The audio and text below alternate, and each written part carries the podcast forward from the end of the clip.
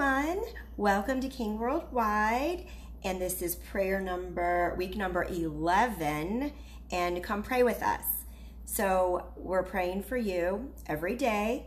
And today's topic is going to be get fixed on the Lord, get fixed on the Word of God. We're going to talk about what's going on today, bring in an Old Testament story, and then see what the Lord teaches us through that. And so let's just get started and I'm going to be praying for everyone. So join in on Thursdays if you need prayer and or join in whenever. Go to our YouTube channel or our website, kingworldwide.com. All right, so today we're going to talk about the account of the um, 12 men, the 12 spies, and in the Old Testament where Moses sent out 12 spies out the land to where God had given to Israel, right?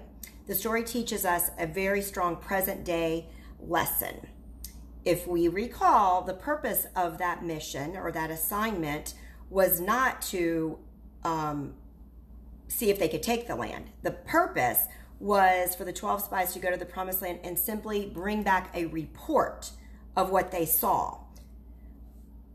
Because they didn't have to go see if they could do it because God had already declared the land belonged to the Israelites. That's where we take that from. All right, so just like the today, the majority of people, folks in the world, even Christians, um, are doing exactly what happened here. We have a good we have good news at the end, so just stay with me. In this case, in that story, there was 10 out of 12 came back with a terrible, evil, defeated, fear-filled report. Only two of the 12, Joshua and Caleb, brought the Lord's report of the amazing and wonderful things they saw. Think about present day. How many people do you know that are bringing you the truth of God's word that's not filled with fear? There's a lot of mixture. When there's mixture, that's still contamination, and that's not God. So, the majority of people in the past, I like to say, are living in fear, terror, and unbelief. What does God tell us to do? All right, well, let's look at the scripture. Psalm 78, verses 41 and 42 in the Passion Translation says, again and again, they limited God, preventing him from blessing them. We don't even have to finish, but we will in a second. But it says, again and again. So let me take it for myself. Am I limiting God with my thinking, with my actions, what I'm putting my eyes on, what I'm doing? and that is going to prevent him from blessing me. He's trying to bless me, but if I'm not living and walking in his kingdom, uh, it, I'm blocking the whole situation myself. So let me finish the situation. Let me finish the um, the um, the verse. It says, Again and again, they limited God, preventing him from blessing them. Continually, they turn back from him and provoke the Holy One of Israel. They forgot his great love, how he took them by his hand and with redemption's kiss, he delivered them from their enemies. This is such a powerful scripture. When we listen to any voice outside of God's voice, or voices that the Lord has instructed us to listen to, hasn't, you know, not to listen to, we're being deceived. Our perspective will be derived from people who are not living in God's ways. When we listen to things that are not of God, like the current news stations on TV right now are all twisted or all of the devil, then our faith is going to be dwindled and sucked up by evil reports. When we listen or watch anything not directed by the Lord, and that's a personal thing, any courage that we might have had will melt. So just because there is seemingly widespread prevailing points of view about different things country, um, administrations, um, world, um, all those things that you're hearing in the majority are not accurate. That's the first thing. It's not accurate. Second, I already said it, the news media is being controlled by the devil. And third, Third of all, we can't enter God's ultimate plan and be sheltered by his protective angels when we are not blocking the mix of contamination. Now, a lot of people, if they listen to this, they're going to be like, ah, who does she think she is? Well, I don't think I'm anyone. I'm just sharing the what the Lord told me to share. And I've lived the same way and not perfect. When I get my eyes on the wrong thing, And I'm not talking sin or pornography, I'm talking about just natural. I just repent. Lord, show me the right direction. And I just want to walk with the Lord because He knows the plan. He knows if we need water. He knows if we need satellite phones. He knows if we need anything. As far as I'm concerned, we can pray in the Spirit and know God's perfect will. And if we need to communicate with someone else, if we're fellowshipping with people that are of the same mind, faith, we can pray in the Spirit. We can all know what everybody's doing. That's just a little tip.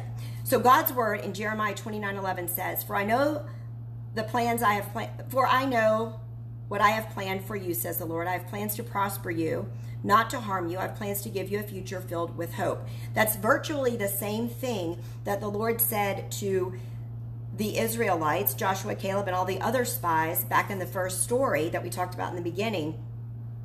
And only two out of all believed God's promise. Abraham was the only one in the land that believed God's promise. Noah was the only one in the land that believed God's promise. There's a there's a pattern here. Are you and I going to believe God's promise? Are we going to base our life, our thoughts, our feelings, our perceptions on what's going on in the world? That's a question for all of us.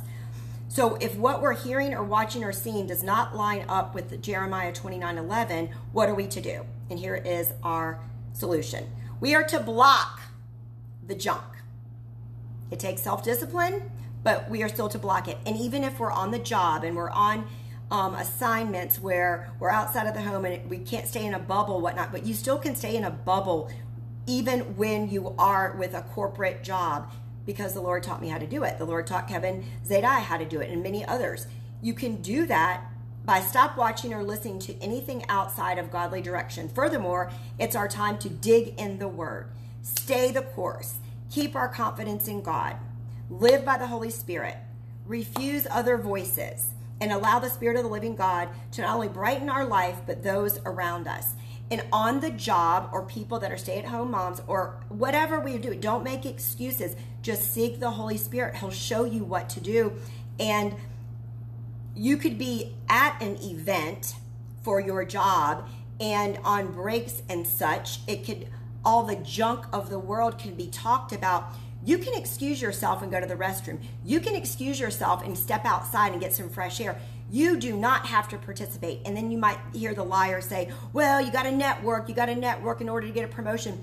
Well, the Lord is the one that will give you the promotion. And truly, if we're really there on assignment from the Lord, that's not our source. And we don't need to get into Satan's pit in order to excel in Satan's kingdom. When we're in God's kingdom, living by the Holy Spirit, we are above the world system and we prosper from God's kingdom into the world system so that we God's light in us can shine the light on the rest of the world. It is not about us, it's about Jesus and what's his purpose. So the biggest temptation I find for people and was me in the past a long time ago was that trying to keep up with what everyone's doing and how do I how do I live God's way? Well, I'm mixed in with people that say they're Christian but they're really living like the world. Well, I got before God. And he taught me how to do it day in and day out, and he still teaches me. And what he tells me is very different from my bosses or managers. I don't care if they're Christian and love Jesus. It doesn't matter. What matters is that who's living by the Holy Spirit and and who is the lord telling us to listen to?